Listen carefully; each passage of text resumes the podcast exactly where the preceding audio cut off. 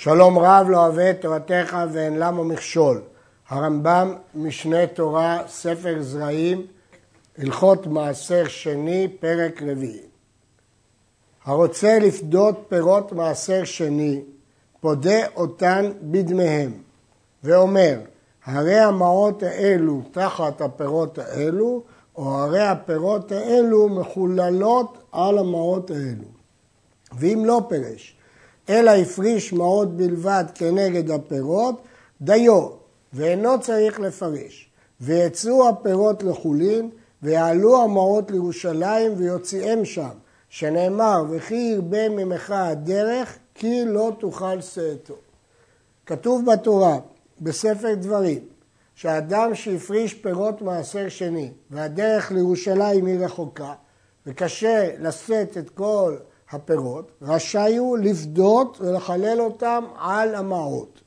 אפשרות שנייה, זה גם בתוך ירושלים, אם הם נטמעו, רק אם הם נטמעו. אז מחללים, פודים אותם על המעות, כמו שמפורש בתורה. אבל, לכתחילה צריך לפדות אותם בדמיהם, כלומר, כמות שהם שווים. אנחנו נלמד בהמשך, שבדיעבד על שווה פרוטה מחולל. בימינו, שבין כך אי אפשר לאכול את הפירות בירושלים, אז מחללים לכתחילה על פרוטה. ואם לא פרש, הוא לא אמר. זאת משנה, גם בגיטין וקידושין, מחלוקת רבי יהודה ורבי יוסי, אם אחד שעוסק בענייני גיטה וקידושיה צריך לפרש או לא צריך לפרש. הלכה היא כרבי יוסי שלא צריך לפרש. יש כאלה שרצו לומר שכמו שבקידין וקידושין זה דווקא כשעסוקים באותו עניין, גם במעשר שני דווקא כשעסוקים באותו עניין. אבל מדברי הרמב"ם כאן מפורש לא כך, שרק בגיטין וקידושין הצליחו בעסוקים באותו עניין. אבל במעשר שני, אפילו שלא עסוקים באותו עניין, עצם העובדה שהוא הפריש זה מספיק, הסיבה לכך, מפני שבקיטין וקידושין, ודאי בקידושין יש שני צדדים, גם היא צריכה להבין, ולכן צריך עסוקים באותו עניין. מה שאין כן כאן, במעשר, ברגע שהוא פדה וחילל, אפילו שהוא לא אמר כלום, הרי אלו מחוללים.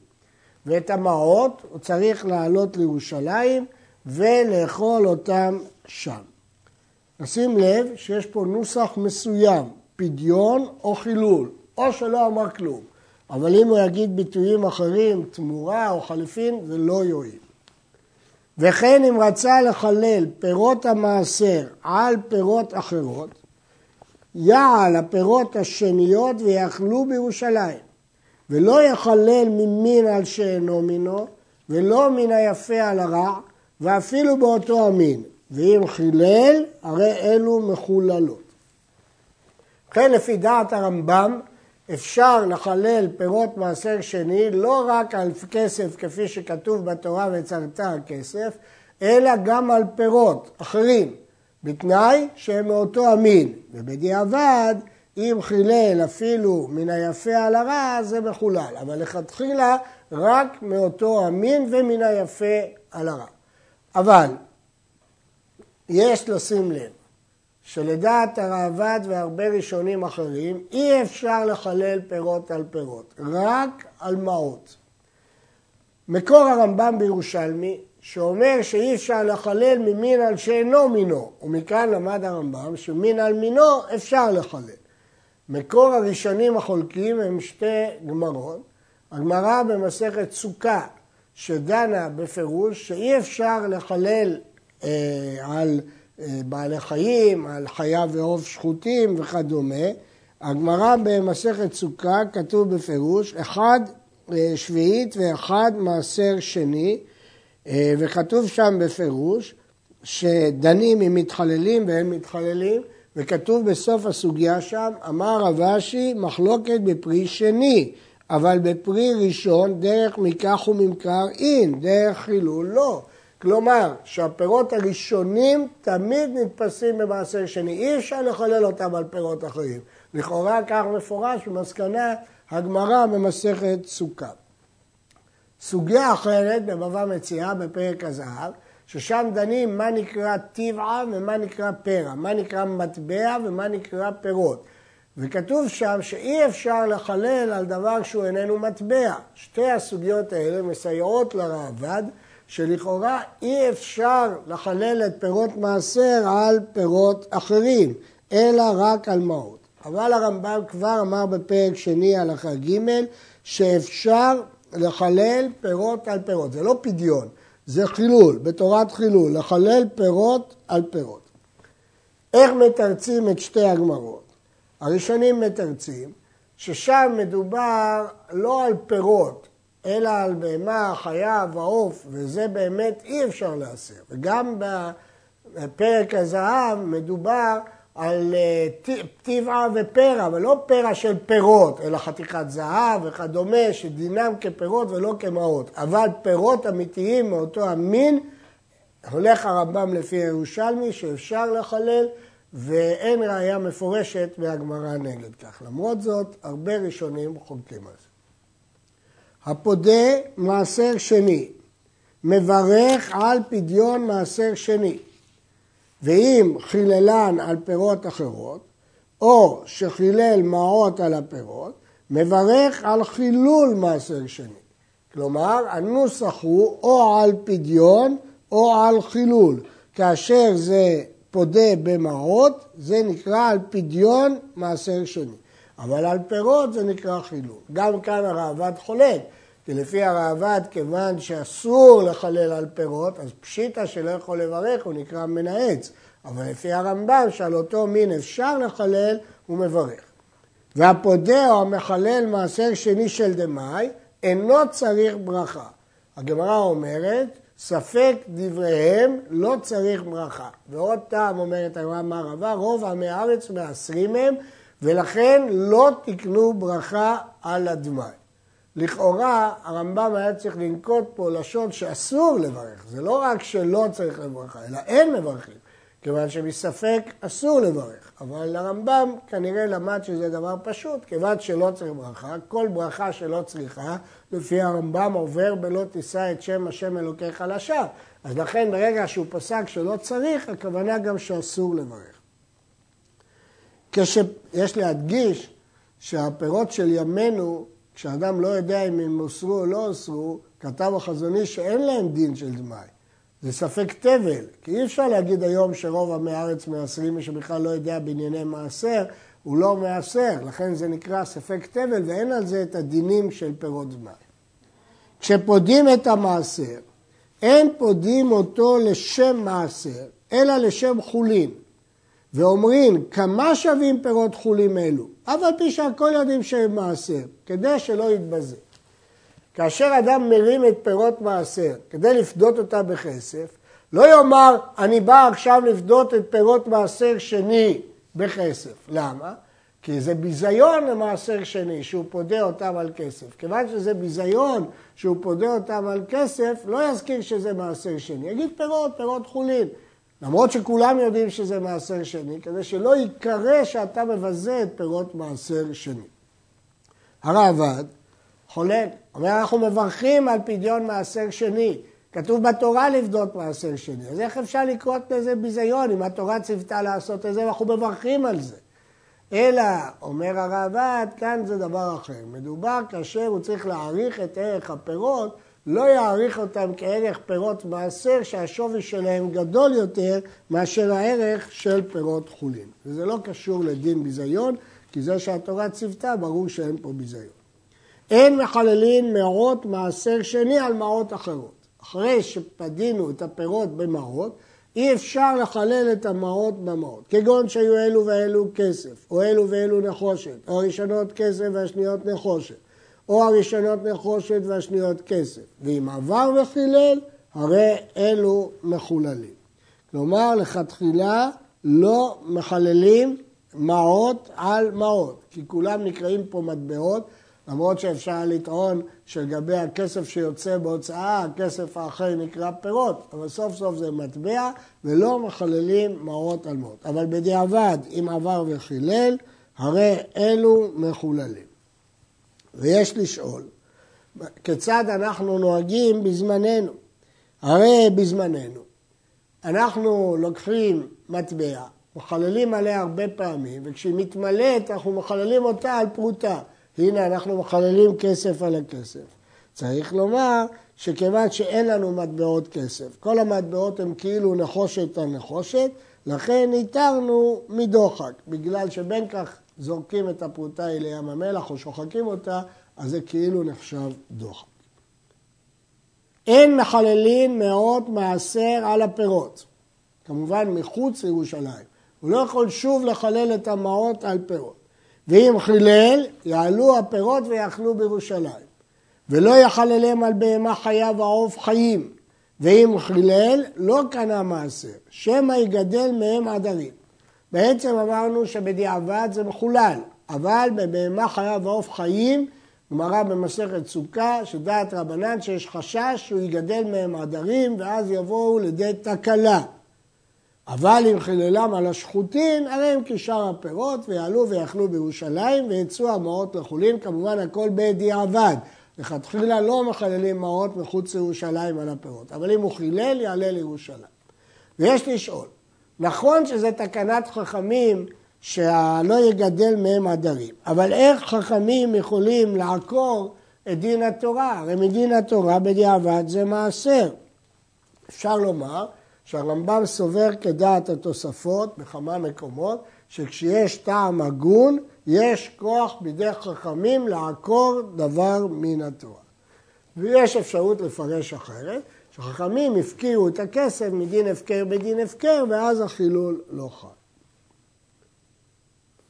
בשעת הדחק מותר לחלל מאות הכסף על של נחושת. לא שיקיים, אלא עד שימצא רווח ויחזור ויחלל מאות הנחושת על מאות הכסף. הוא הולך בדרך לירושלים, יש לו מטבעות של כסף, הוא צריך אותה, הוא צריך לקנות משהו מחוץ לירושלים, והמוכר לא מקבל אלא כסף.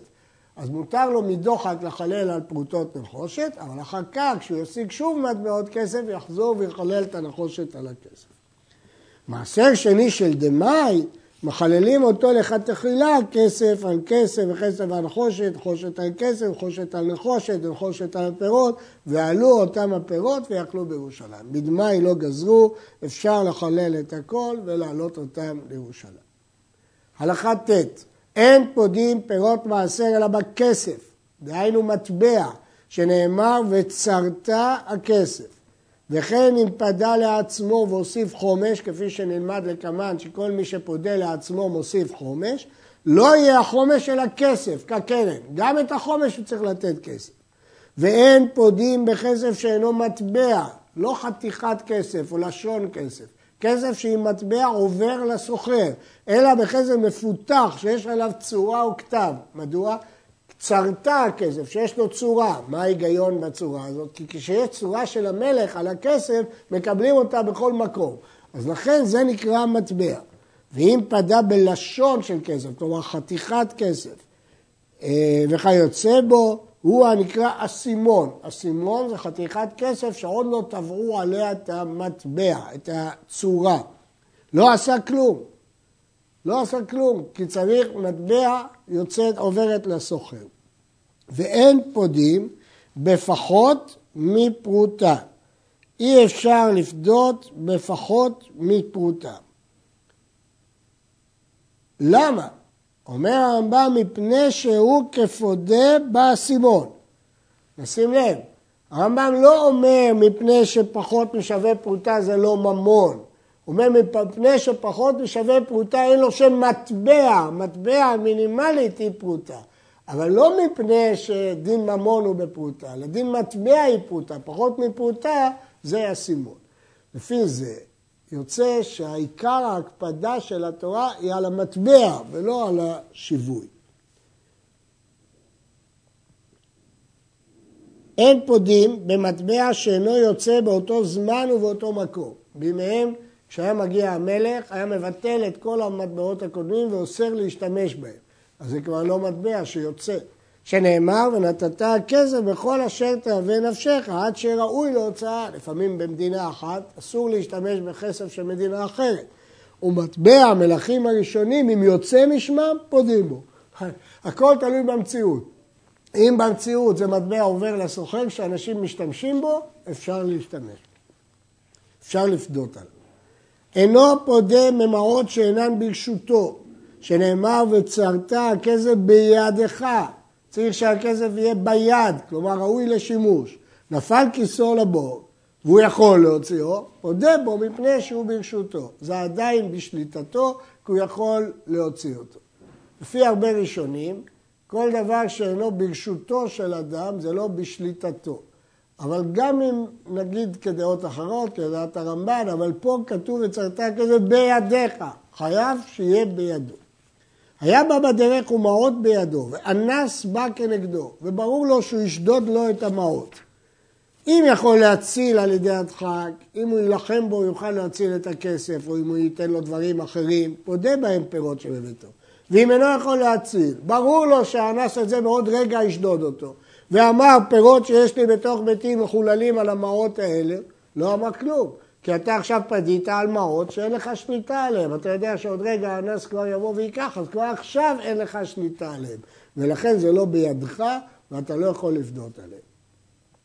המניח מעות, להיות מחלל עליהם מעשר שני. הוא שם מטבע בצד, וכל פירות שהוא קונה הוא מחלל עד שהמטבע תתמלא. הרי זה פודה בהם בחזקת שהם קיימים. הוא לא צריך לחשוש שמא המעות עבדו. מצען שעבדו חושש לכל מה שפדה בהם למפרע. כבר למדנו שחוששים הכל למפרע. בגלל שיש חזקה דאשתא שראינו עכשיו שהמטבע עבד, וגם יש חזקה שהפירות לא מאוסרים, שמצרפים את שניהם ביחד, אז הכל למפרע אנחנו תולים שזה לא מאוסר. היו דעות שרק מעת לעת או מעת לעת שהוסם, הרמב"ם לא פוסק כמו כל הדעות הללו, אלא למפרע. מי שהיה בטבריה ויש לו מעות ממטבע בבל בבבל, אינו מחלל עליהם, כיוון שהוא נמצא בטבריה. היו לו מעות ממטבע טבריה בבבל, מחלל עליהם, וכן כל כיוצא בהם. לפי דין הרמב"ם, שיטת הרמב"ם, צריך שהמעות יהיו מסוג המטבע היכן שהוא עומד. לא חשוב שהמטבעות נמצאים במקום אחר, אבל צריך שזה יהיה מהסוג שיוצא במקום שהוא עומד. אם זה מהסוג שיוצא במקום שהוא עומד, זה בסדר. הראשונים האחרים, הראב"ד ועוד ראשונים, נחלקו על הרמב"ם, והם סברו שלא זה הכלל שזה הולך לפי המקום שהוא עומד, אלא לפי המקום שהפירות נמצאים. נקרא את לשון הרמב"ם, בעינן שחלל על הכסף היוצא ממקומו של בבל, והם בבל מחוללים, אבל שירושלים ובבל אינם מחוללים. המחלוקת תלויה בלשון ובגרסה של הירושלמי.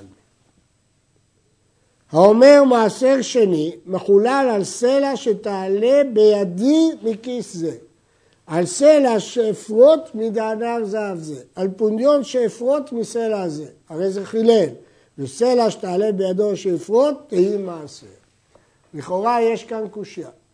הרי הוא אומר עכשיו שזה יהיה מחולל על הסלע שיעלה בידו, הוא עוד לא יודע איזה סלע תעלה בידו. לכאורה זה תלוי בסוגיית ברירה, שרק כשתעלה בידו יתברר שהוא שהפריש אותה. והרי אנחנו פוסקים להלכה שבדאורייתא אין ברירה, רק בדרבנן יש ברירה. ובאמת סוגיית הגמרא קישרה את זה לברירה במסכת עירובין. ואם כן, כיצד הרמב"ם שפוסק בפירוש שבדאורייתא אין ברירה, כיצד הוא פוסק פה שזה מועיל לדין מעשר? כך מקשים כל המפרשים על הרמב"ם. אפשר להשיב שתי תשובות. תשובה אחת, שהיות שהרמב"ם פסק שתרומות ומעשרות בזמן הזה דרבנן, אז בדרבנן יש ברירה. אבל זה לא נוח להשיב כך ברמב"ם, כי אחרת הרמב"ם היה אומר, והוא שהתרומה מדרבנן. הרמב"ם אמר את זה סתם, משמע אפילו שזה מדאורייתא. ולכן מארי קורקוס ואחרים משיבים תשובה אחרת, והיא שאין כאן קשר לסוגיית ברירה. כיוון שהוא לא רוצה סלע מסוימת, לא חשוב לו איזה סלע שתעלה, היא תהיה המעשר. אבל הדבר הזה לא פשוט, גם בסברה בעצמה, אבל גם שאם הסברה הזאת נכונה, מדוע הגמרא כן קישרה את זה לברירה. ודנו בזה המפרשים כאן. אמר, הרי המעשר מחולל על סלע שהייתה ביד בני, לא חילל, שמא לא הייתה בידו אותה שעה. מניין הוא יודע אם יש ביד בנו, אין ביד בנו. זה לא כמו כאן שכל הסלעים מונחים בכיס לפניו. הפודה מעשר שני קודם שיפריש אותו. כגון, שאמר מעשר שני של פירות אלו פדוי במעות אלו, לא אמר כלום ולא קבע מעשר. אבל אם קבעו ואמר מעשר שני שלהם בצפון או בדרום, מחולל על מעות אלו, הרי זה פדוי. צריך להקפיד, יש לשים לב גם בזמן הזה. קודם לקרוא שם למעשר שני. להגיד היכן הוא, בצפון או בדרום, ורק אחר כך להגיד שהוא פודה אותו על המעות. כשפודים מעשר שני, פודים אותו בשוויו. אמרנו שלכתחילה יש לפדות בשוויו, ויש לו לפדות כשער הזול, אבל הוא לא חייב לפדות לפי שער היקר של הפירות, אלא לפי שער הזול. כמות שהחנווני לוקח, לא כמות שהוא מוכר, במחיר שהחנווני קונה מהמוכרים אליו, לא במחיר היקר יותר שהוא מוכר. ונותן המעות כמות שהשולחני פורט, לא כמות שהוא מצרף, שזה יותר זול.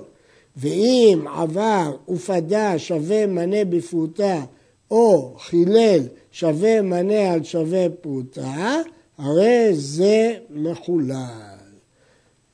יש להדגיש שהביטוי פה של פורט ומצרף הם תעריפים של חלפן כספים, שכשהשולחני מקבל סלע הוא מחזיר עשרים וארבע פרוטות. כלומר, יש הבדל ממה שהוא פורט למה שהוא מצרף. אבל בדיעבד, אם חילל שווה מנה בפרוטה, הרי זה מחולל. ולכן בימינו, שבין כך לא מעלים את הפירות לירושלים, אז מחללים בפרוטה. הייתה הסלע חסרה שטות או פחות משטות. אם הייתה יוצאת על ידי הדחק, מחלה על לכתחילה בשווה סלע ואין חושש. כי בימיהם המטבעות היו נשחקים לפעמים. שחיקה של עד כשטות לא מקפידים עליה הסוחרים, לכן היא נקראת מטבע.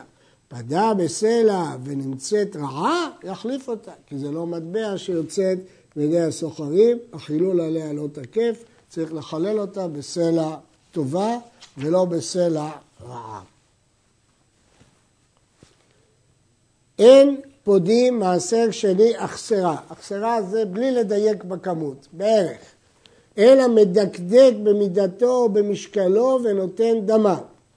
אם היו דמיו ידועים, ייפדה על פי אחד. אדם אחד יעריך כמה הם שווים. את שאין דמיו ידועים, כגון יין שהתחיל להחמיץ, או פירות שהרכיבו, או מעות שהחלידו, צריך פה יותר מומחיות, ייפדו על פי שלושה תגרים, גם שלושה וגם סוחרים שהם יותר בקיאים.